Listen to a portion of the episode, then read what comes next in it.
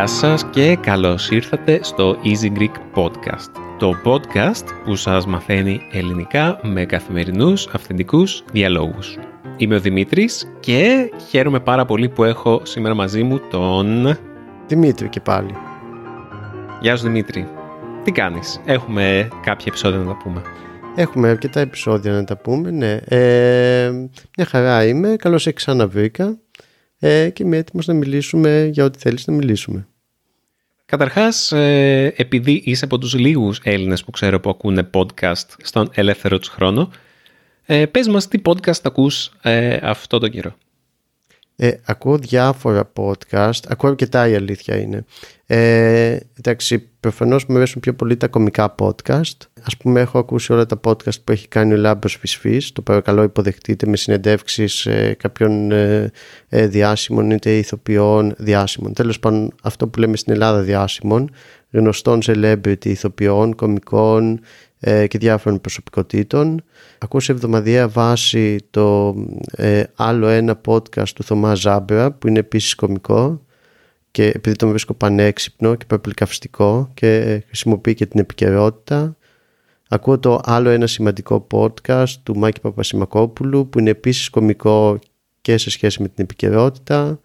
Μπράβο να μου λες τέτοια γιατί εγώ δεν τα πάω καλά με την ελληνική σκηνή του podcast. Ε, δεν ξέρω που να ψάξω. Έχει πάρα πολλά, θα σου το πω όλα. Με links και όλα τα απαραίτητα. Ωραία, πες μας εδώ μερικά ακόμα έτσι, να, γιατί πολλοί που μας ακούνε ψάχνουν για ελληνικά podcast και δεν ξέρουν, είναι σαν εμένα. Δεν ξέρουν πού να τα βρουν ή δεν ξέρουν από πού να ξεκινήσουν. Λοιπόν, είναι επίσης πάρα πολύ ενδιαφέρον. Ε, είναι το, νομίζω λέγεται «Ό,τι ξέρει η Μαρία» ή «Όσα ξέρει η Μαρία» και είναι με τη Μαρία Σολομού. Α, ναι. Που είναι, ε, γενικότερα είναι πανέξυπνη, πολύ εύχαρος άνθρωπος, απαντάει σε γράμματα αναγνωστών που αφορούν κυρίως προβλήματα ερωτικής φύσης, κομμενικά και τέτοια. Ακροατών θα λέγαμε, επειδή την ακούνε φαντάζομαι. Έτσι. Ναι, ναι, ναι, ναι. Τι είπα αναγνωστών; Ναι. Ναι, ακροατών. Ναι, απα... Αναγνώστες θα ήταν άμα τη διαβάζανε κάπου. Ναι, σωστά. Άμα έγραφε, ξέρω εγώ, μια στήλη σε ένα περιοδικό. Σωστά, σωστά. Απαντάει λοιπόν σε διάφορα τέτοια με, με χιουμοριστικό τρόπο συνήθως και με αυτή την υπερβολή που διακρίνει και την προσωπικότητά της ε, την ίδια αλλά και έχει πάρει κάπως νομίζω και από τον χαρακτήρα που υποδιόταν στη σειρά singles που λεγόταν Ράνια Νομίζω ότι εντάξει, αυτός ο χαρακτήρας είναι λίγο συνυφασμένος με τη ζωή της όπως την έχω παρακολουθήσει και την προσωπικότητά της μέσα στα χρόνια. Αλλά έχει κάτι από αυτό αυτό το podcast και γι' αυτό το παρακολουθώ. Το, μάλλον το ακούω. Και το παρακολουθείς. Δηλαδή ε, στα, στα ελληνικά μπορούμε να πούμε το παρακολουθούμε όπως στα αγγλικά λέμε το follow λίγο. Ε. Ότι παρακολουθώ τι κάνει. Ας πούμε. Α, οκ. Ε, ωραία. Έχουμε πολύ υλικό και για μένα και για τους υπόλοιπους ε, ακροατές μας που έχουν περιέργεια να μάθουν τι άλλο μπορούν να ακούνε εκτός από το Easy Greek Podcast φυσικά. Σήμερα θα μιλήσουμε για περίπου το ίδιο πράγμα που είχαμε μιλήσει για την προηγούμενη φορά, αλλά θα πάμε από την ε, μεγάλη οθόνη. Αποφασίσαμε λίγο πριν ξεκινήσουμε να ηχογραφούμε να μιλήσουμε για δύο σειρές, τηλεοπτικές σειρές. Έχουμε κάνει ένα επεισόδιο για σειρές σε αυτό το podcast με τη Φωτεινή, η οποία μάλιστα μου είχε ζητήσει να κάνουμε ένα επεισόδιο για το Squid Game όταν τελείωνα να το βλέπω, το οποίο συνέβη προχτές τελείωσα να το βλέπω, αλλά έκατσε τώρα φωτεινή και ήρθε ο Δημήτρης και θα κάνω το επεισόδιο μαζί του. Θα μιλήσουμε για το Squid Game μαζί του. Οπότε, συγγνώμη φωτεινή, τα λέμε την επόμενη φορά για κάτι άλλο. Ε, πέρα από το Squid Game όμως, θέλαμε να μιλήσουμε και για μια άλλη σειρά η οποία έχει προκαλέσει αίσθηση σε όλο τον κόσμο και αυτή είναι το Casa de Papel. Και να, να τα συγκρίνουμε λίγο, να εστιαστούμε στο γιατί ίσως έγιναν τόσο μεγάλες επιτυχίες και στη χώρα μας και ποια είναι η μαγική του συνταγή. Και τέλος πάντων, μας αρέσανε; Ναι ή όχι; Ας ξεκινήσουμε. Ε, εγώ τελείωσε το Squid Game πολλούς μήνες αφού, εντάξει πολλούς μήνες, δύο μήνες αφού έγινε ο μεγάλος ντόρος. Νομίζω ξεκίνησε πολλοί κόσμος να το βλέπει, βγήκε αρχές Οκτωβρίου, κάτι τέτοιο έτσι, νομίζω. Ναι, περίπου τότε ήταν και εγώ δεν θυμάμαι την ακριβή ημερομηνία. Οπότε κάπως έχω χάσει το τρένο του, του ενθουσιασμού που, που όλος ο κόσμος ε, το έβλεπε και ξέρεις με το Netflix υπάρχει ένας πολύ μεγάλος ενθουσιασμός για δύο-τρεις εβδομάδες όταν βγαίνει μια σειρά όπου όλοι μιλάνε για κάτι και μετά απλά ξεχνιέται. Μέχρι να βγει η επόμενη σεζόν που συνήθως ε, τη βλέπουν ετεροχρονισμένα. Ε, τη βλέπει ετεροχρονισμένο ο κόσμος. Δηλαδή δεν θα τη δουν όλοι ταυτόχρονα όπως γίνεται όταν βγαίνει μια καινούργια σειρά που έχει μεγάλη επιτυχία. Ε, και τώρα φοβάμαι ότι άμα πιάσω κάποιον να του πω έλα μιλήσουμε για το Squid Game θα είναι σε φάση τώρα αυτό έχει βγει βλέπουμε άλλα. Είναι περσινά ξινά στα φίλια το Squid Game. Σου άρεσε το Squid Game, το παιχνίδι του καλαμαριού; Η αλήθεια είναι ότι το Squid Game μπορεί να έχει βγει τόσο καιρό πιο πριν και όντως λόγω του virality και της δημοφιλίας του και του χαμού που έγινε μπορεί να το είδαν οι περισσότεροι στην αρχή αλλά μέχρι και πρόσφατα κοιτώντας το top 10 το έβλεπα μέσα. Είτε θα ήταν στο top 10 το γενικό είτε θα ήταν στο top 10 των σειρών οπότε δεν, δηλαδή θέλω να πω δεν είναι ότι έσβησε κιόλας. Ε, ok, okay, έκανε μεγάλο μπαμ πολύ δυνατά, πολύ γρήγορα, αλλά δεν είναι ότι χάθηκε κιόλας, πιστεύω εγώ. Αλλά τώρα για αυτό που με ρώτησες, ε, αν μου άρεσε. Ναι, μου άρεσε πάρα πολύ το Squid Game. Πάρα πολύ πάντα ε, των αναλογιών ε, και των δεδομένων ότι είναι μια σειρά σε ένα κανάλι όπως το Netflix, ένα διαδικτυακό κανάλι ε, μου άρεσε πάρα πολύ όσον αφορά την αφήγησή του. Μου άρεσε πάρα πολύ ότι είχε αγωνία μου άρεσε πάρα πολύ το σενάριο γενικά. Μου άρεσε πάρα πολύ το εικαστικό του κομμάτι. Γενικά ε, έχω να το προσάψω και κάποια πράγματα αλλά εν γέννη ναι χαίρομαι πάρα πολύ που το Netflix έβγαλε μια τέτοια σειρά και χαίρομαι ακόμα περισσότερο που έγινε και επιτυχία. Είναι σαν ε, κάπως τέτοιες σειρές σαν το ο Casa de Papel ή το ε, Squid Game να είναι καταδικασμένες να πετύχουν. Ή αυτό το, το λέμε εκ των υστέρων, αφού έχει γίνει ο ντόρος. Δηλαδή όταν την φτιάχνανε εκεί στην Κορέα και την πουλήσανε στο Netflix ή δεν ξέρω πώς ακριβώς ποια ήταν η διαδικασία, το ξέρανε ότι θα γίνει τόσο μεγάλη επιτυχία. Άραγε. Λοιπόν, εγώ επειδή διάβασα και κάποια πράγματα για το Squid Game πριν ξεκινήσουμε το podcast, θέλω να σου πω ότι ε, ο σκηνοθέτης αυτός ε, ήταν ένας πολύ επιτυχημένος σκηνοθέτης στην Κορέα. Ε, έκανε σειρές για την τηλεόραση, την, ε, όχι τηλεόραση διαδικτυακή, τηλεόραση από τα συμβατικά κανάλια και όλες οι σειρές που έκανε ήταν αρκετά μεγάλες επιτυχίες. Ε, το Squid Game συγκεκριμένα είχε γράψει το σενάριο και το είχε σκεφτεί περίπου 10 χρόνια πριν και το είχε σκεφτεί μάλιστα να το κάνει ταινία. Το έδειχνε σε παραγωγούς, ηθοποιούς και απο... έπαιρνε πάρα πολλές απορρίψεις. Μέχρι που βαρέθηκε να παίρνει τις απορρίψεις και σκέφτηκε να το κάνει develop σαν σειρά. Οπότε, κατά κάποιο τρόπο, όταν το έκανε, εκείνος φαντάζομαι θα ήταν ήδη πάρα πολύ απογοητευμένος και θα υπήρχαν ήδη πάρα πολλοί άνθρωποι που θα λέγανε ότι δεν πιστεύουν σε αυτόν και σε αυτή την ιδέα. Αλλά ευτυχώς βρέθηκε το Netflix να το χρηματοδοτήσει με περίπου 20 εκατομμύρια δολάρια από ό,τι είδα για όλη τη σειρα ε, και τελικά έγινε αυτό που έγινε. Πιστεύω ότι το πιστεύαν ίσως όχι τόσο στην Κορέα αλλά στο Netflix ότι θα γίνει δηλαδή αυτή η μεγάλη επιτυχία. Γιατί από ό,τι φαίνεται, στην, αν δηλαδή το πιστεύαν στην Κορέα θα είχε γίνει νωρίτερα ε, και θα ήταν και εσωτερικής κατανάλωσης μάλλον. Ναι, αλλά μάλλον και βόλεψε τον ίδιο τον σκηνοθέτη που πώς τον λένε, δεν ξέρω. Ούτε κι εγώ. Το όνομά του, τα κορεάτικα ονόματα και να ξέρουμε πώς τα λένε, μάλλον θα τα πούμε λάθος. Ναι. Είναι η δεύτερη φορά που το Netflix κάνει μια κορεάτικη παραγωγή ανάρπαστη.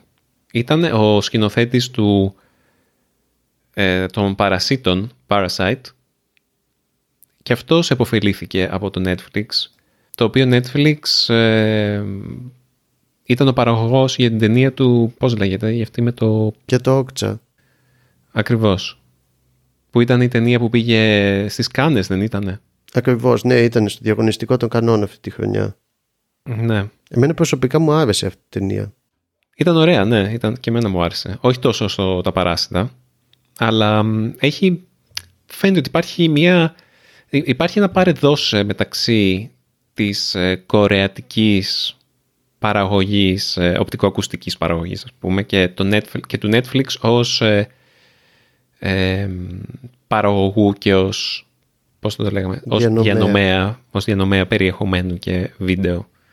Γιατί και εκείνη τη φορά ήταν η πρώτη φορά που το Netflix ως παραγωγός είχε διαγωνιστεί νομίζω έτσι. Είχε πάει μια ταινία που ο παραγωγός ήταν το Netflix και είχε λάβει έντονες αντιδράσεις. Ναι, ναι. Ισχύει ακριβώς αυτό που λες. Είχε πάρει και έντονες αντιδράσεις και νομίζω ήταν και. χωρίς να είμαι και 100% σίγουρος, αλλά και εγώ νομίζω ήταν η πρώτη χρονιά που είχε πάει η ταινία του Netflix στο επίσημο διαγωνιστικό στις Κάνες.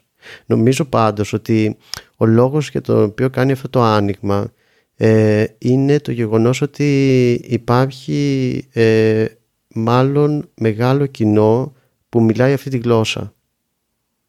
Δηλαδή για παράδειγμα όπως ε, επειδή είπες και το Casa de Papel και άλλο ένα μεγάλο άνοιγμα που έχει κάνει ας πούμε είναι στις ισπανόφωνες αγορές νομίζω ότι έχει να κάνει με το γεγονός ότι υπάρχουν πάρα πολλοί άνθρωποι που είναι συνδρομητές του Netflix και μιλάνε αυτή τη γλώσσα ενώ αντίθετα στην ελληνική αγορά που δεν έχει γίνει το άνοιγμα είναι πολύ μικρότερο το ποσοστό των συνδρομητών και, και, σαν, και σαν ε, το δυνητικό ποσοστό, το σύνολο δηλαδή που θα μπορούσε, αλλά και μάλλον και οι ειδήσει στην αγορά.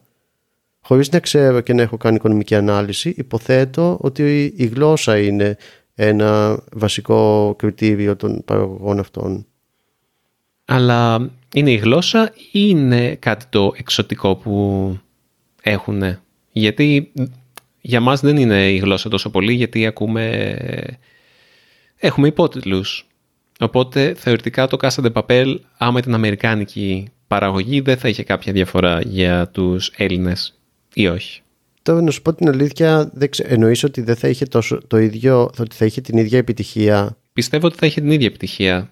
Εσύ τι λες; Εγώ το βρίσκω αρκετά, παρόλο που το θέμα του είναι κάπως αντικαπιταλιστικό και κάπως είναι και μια crime σειρά, πιστεύω ότι κάτι τέτοιο μάλλον δεν θα έβγαινε από αμερικάνικο στόμα με τέτοιο τρόπο. Δηλαδή, ε, για το Casa de Papel συγκεκριμένα, δεν είναι μόνο το γεγονός ότι ήταν αυτό το crime story που έκανε την επιτυχία. Νομίζω ότι ήταν και το γεγονός ότι αυτό το crime story ήταν υπομένο με έναν τρόπο λίγο σαν σαπουνόπερα.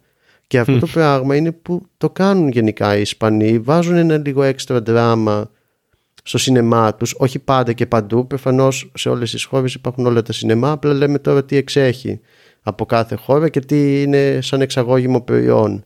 Υπάρχει μέσα στην κουλτούρα των Ισπανών αυτό το λίγο ότι ε, βάζουμε λίγο το story αλλά θα βάλουμε και λίγο ένα γκομενικό, ένα, ε, ένα λίγο μια σαπουνόπερα, ναι. ένα, ένα άλλο story που να τρέχει παράλληλα που να είναι και κάπως λίγο υπερβολικό δηλαδή με κάποια πράγματα που είναι κάπως λίγο απίστευτα, κάπως λίγο ξεφεύγουν από το ρεαλισμό γιατί μια τέτοια σειρά θα μπορούσε να είναι ρεαλιστικά γυρισμένη.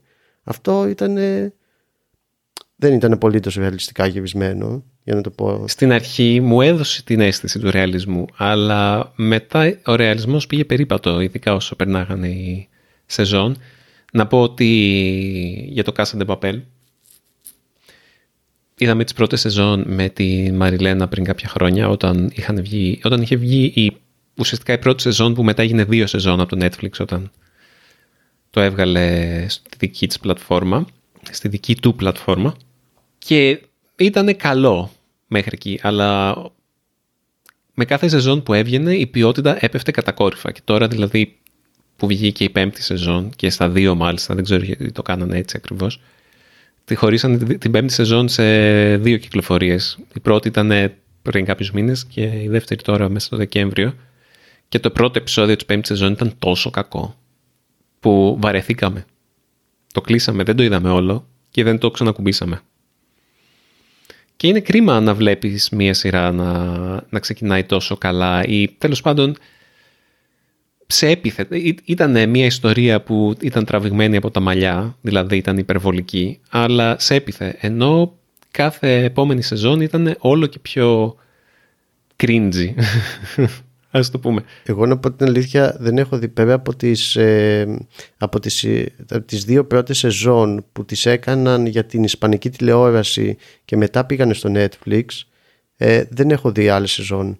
Α, δεν είδες. Ναι, η τρίτη σεζόν είναι και αυτή, ας πούμε. Ok, okay, τη βλέπεις. Είναι λίγο πιο τραβημένη από τα μαλλιά από τις δύο πρώτες, αλλά βλέπετε. Αλλά, εντάξει, όχι. Σε κάθε περίπτωση, εντάξει, είναι, είναι κάπως λογικό να υπάρχει μια αλλαγή και στο ύφος και στο στυλ, γιατί πρώτον, οι πρώτες δύο σεζόν ήταν γυρισμένες για τηλεόραση με σκοπό να τελειώσει, ενώ τώρα οι υπόλοιπες, τα υπόλοιπε, οι υπόλοιπες σεζόν γυρίστηκαν με σκοπό να συνεχίσει. Οπότε είναι πολύ διαφορετικό πνεύμα και στον τρόπο που θα γυριστεί και στον τρόπο που θα γραφτεί και στον τρόπο που θα παιχτεί. Το ένα αυτό. Ε, και το άλλο νομίζω ε, το γεγονός ότι μπαίνει το Netflix πλέον σαν παραγωγός θα έχει και μια άλλη κατεύθυνση στο τι πράγματα μπορούμε να πούμε, πώς θα τα πούμε και πώς θα τα γυρίσουμε. Δηλαδή, εγώ έχοντας δει μόνο το πρώτο επεισόδιο, νομίζω του τρίτου κύκλου που ήταν ο πρώτος, που ήταν η παραγωγή το Netflix, αυτό που παρατήρησα σε πρώτη φάση ήταν μια διαφορά στο cinematography, στη φωτογραφία. Ότι ήταν πολύ πιο σαν σειρά Netflix η φωτογραφία από ό,τι ήταν στο άλλο. Χωρίς να λέω ότι οι πρώτες δύο σεζόν ήταν η φωτογραφία ας πούμε οσκαρική και full καλλιτεχνική κτλ. Αλλά μια διαφορά την παρατήρησα στο πλήθος των χρωμάτων, στο πώς ήταν φωτισμένα τα πράγματα. Είχε κάτι λίγο πιο camp νομίζω το πρώτο επεισόδιο της... Ε, camp. Πώς θα το περιέγραφες στα ελληνικά αυτή τη λέξη; Camp. Ε, να σου πω την αλήθεια δεν ξέρω αν υπάρχει ε, στα ελληνικά πώς λέγεται αυτή, πώς μεταφράζεται το camp. Θα το έλεγα κάπως λίγο ε, κάτι ενδιάμεσα στο καρτουνίστικο μαζί με το υπερβολικό και λίγο ε, και λίγο decadence μέσα σε όλο αυτό. Δεν ξέρω αν υπάρχει λέξη για το camp. Κάπως kids, ε, αλλά όχι kids.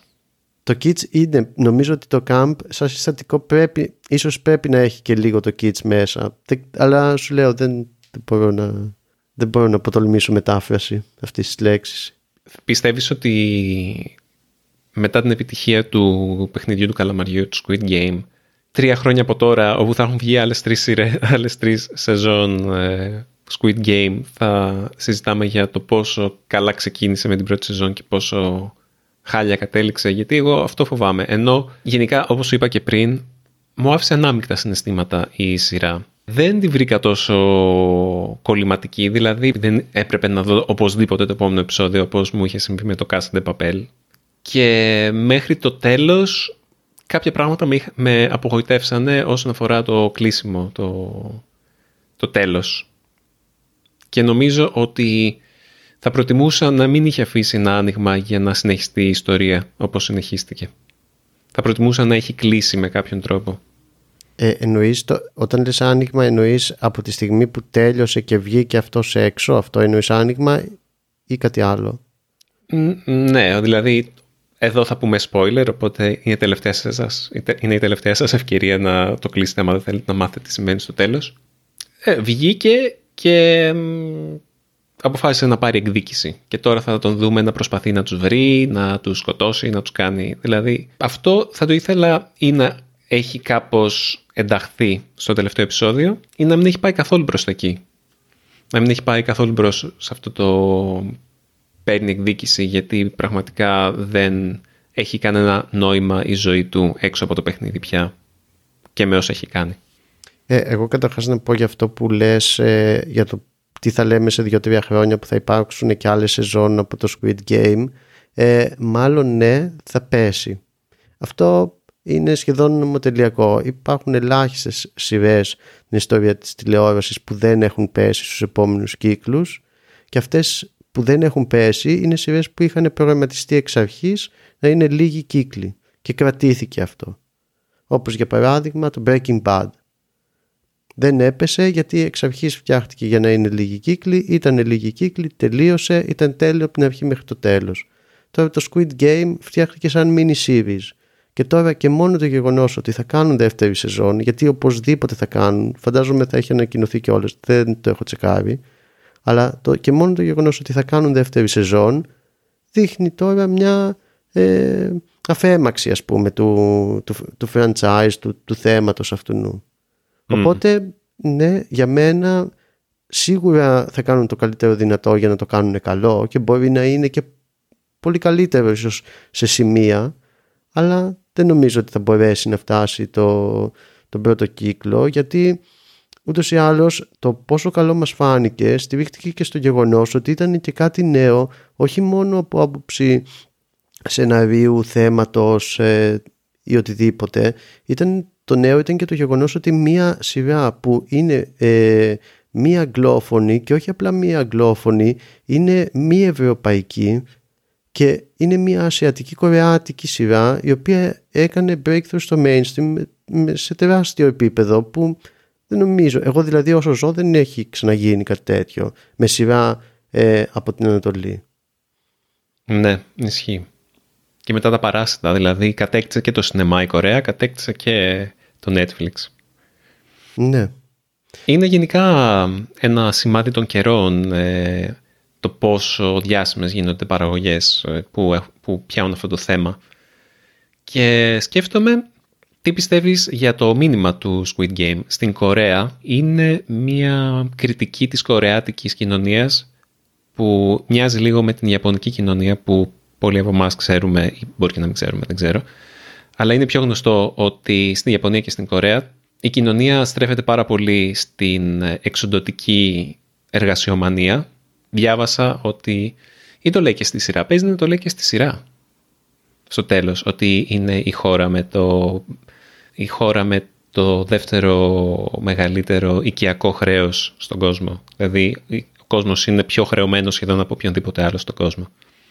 Οπότε σε, ένα τέτοιο, σε μια τέτοια κοινωνία βγάζει νόημα μια σειρά σαν το Squid Game. Το θέμα είναι ε, τι προτρέπει τον κόσμο να κάνει για να ε, απελευθερωθεί από το χρέος του. Τι πιστεύεις γι' αυτό; Δηλαδή σαν κριτική πώς δουλεύει; Εγώ δεν θεωρώ ότι προτρέπει η σειρά με κάποιο τρόπο να μπούμε σε ένα παιχνίδι σκοτωμού ένας με τον άλλον. Σίγουρα δεν προτρέπει αυτό, αλλά τι προτρέπει; Τι θα έλεγες ότι προτρέπει τον κόσμο; Ποια είναι η απάντηση της σειράς; Στο πρόβλημα του χρέους. Εγώ νομίζω ότι δεν δίνει απάντηση στο πρόβλημα του χρέους. Εγώ νομίζω ότι χρησιμοποιεί το πρόβλημα του χρέους για να δείξει την απόγνωση των ανθρώπων και το τι είναι διατεθειμένοι να κάνουν. Και εδώ, βάζοντας ξανά spoiler alert, νομίζω ότι είναι σαν να τους λέει ότι και αυτό να κάνετε, πάλι δεν θα σωθείτε. Mm. Οπότε ίσως είναι μια κριτική του καπιταλισμού σε φάση... Εντάξει, ίσως το τραβάω από τα μαλλιά κι εγώ, είναι αγαπημένη μου έκφραση της εκπομπής αλλά σου λέει ότι παίζοντας το παιχνίδι του καπιταλισμού είναι ένα παιχνίδι που θα χάσεις ό,τι και να κάνεις. Ναι. Ε, αυτό δηλαδή εξέλαβα εγώ. Ναι. Γιατί ο, ε, δείχνουμε, ε, ο πρωταγωνιστής ξεκινάει ως ένας ε, σαφώς ρηγμένος άνθρωπος από το σύστημα, από την κοινωνία, από την οικογένειά του και, και στις σχέσεις του και με τη μητέρα του. Μάλιστα είναι από παντού ρηγμένος και βλέπουμε ότι καθώς προχωράει κάπως εγκληματίζεται στην κατάσταση. Δηλαδή δεν έχουμε ένα χαρακτήρα ο οποίος παίζει και παίζει μόνο με τους δικούς του όρους. Αλλάζει τους όρους. Αλλάζει τους όρους και του παιχνιδιού, αλλάζει την ηθική του στάση και πάλι όμως δεν βγαίνει κερδισμένος ή τέλος πάντων δεν βγαίνει κερδισμένος και κερδισμένος βγαίνει από την άποψη ότι κερδίζει τα λεφτά αλλά δεν βγαίνει κερδισμένος στη δική του ηθική.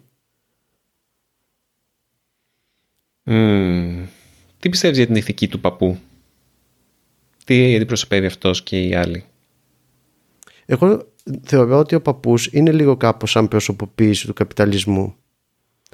Δηλαδή ε, είναι ένας καθαρά ανήθικος χαρακτήρας ο οποίος ε, όπως αποκαλύπτεται στο τελευταίο επεισόδιο έπαιξε με όλους χωρίς κανένα ηθικό φραγμό. Εγώ θεωρώ ότι κάπως ήθελε να ε, βάλει τον καπιταλισμό σαν χαρακτήρα μέσα η σειρά και χρησιμοποίησε τον παππού σαν ένα γέρο που εδώ τώρα είναι κάπως ενδεχομένως ένα σχόλιο της σειράς. Σαν ένα γέρο που αργοπεθαίνει από μια αρρώστια που θα μπορούσαμε να πούμε γιατί πολλοί μαρξιστές λένε ότι ο καπιταλισμός είναι κάτι που έχει μερμηνία λήξης. Και δεν το λέω αυτό σαν μαρξιστής, το λέω ότι είναι μια κριτική του καπιταλισμού γενικότερα αυτή. Ε, και νομίζω ότι χρησιμοποίησε αυτό το χαρακτήρα για να δείξει ότι ο καπιταλισμός ακόμα και ως ασθενής και γέρος, γερασμένος θα χρησιμοποιήσει τους πάντες απλά και μόνο για να τους χρησιμοποιήσει. Γιατί ο συγκεκριμένος άνθρωπος δεν είχε μάλιστα τίποτα να κερδίσει από αυτό. Θα πέθαινε. Απλά τους χρησιμοποίησε τους άλλους επειδή είχε τόσα πολλά λεφτά, δεν μπορούσε με κάποιο τρόπο να τα διαχειριστεί, είχε χάσει οποιοδήποτε χαρά για τη ζωή, οπότε η μόνη του χαρά ήταν η εκμετάλλευση και ο χειρισμός των άλλων. Εμένα αυτό μου φαίνεται ακραία καπιταλιστικό. Θα σου πω και εγώ μια άλλη σκέψη που είναι που πάντα σκέφτομαι ότι είναι λίγο μετα σκέψη που είναι έτσι πολύ της μόδας η λέξη μετα. Το Netflix ουσιαστικά κάνει μια κριτική του καπιταλισμού μέσα από τις ε, σειρές του αλλά το ίδιο το Netflix βγάζει λεφτά και πάρα πολλά λεφτά από την κριτική του καπιταλισμού. Είναι ένα παράδοξο έτσι δεν είναι; Ισχύει, συμφωνώ απόλυτα.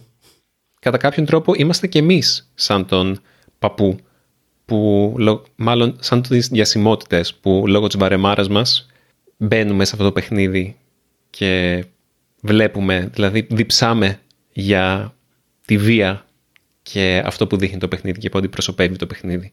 Πάλι καλά που δεν είναι στην πραγματικότητα φυσικά, αλλά νομίζω ότι δεν θέλω να πω ότι θα μπορούσε να υπάρχει ένα τέτοιο παιχνίδι στην πραγματικότητα, αλλά πολλά συμβαίνουν. Δεν ξέρω.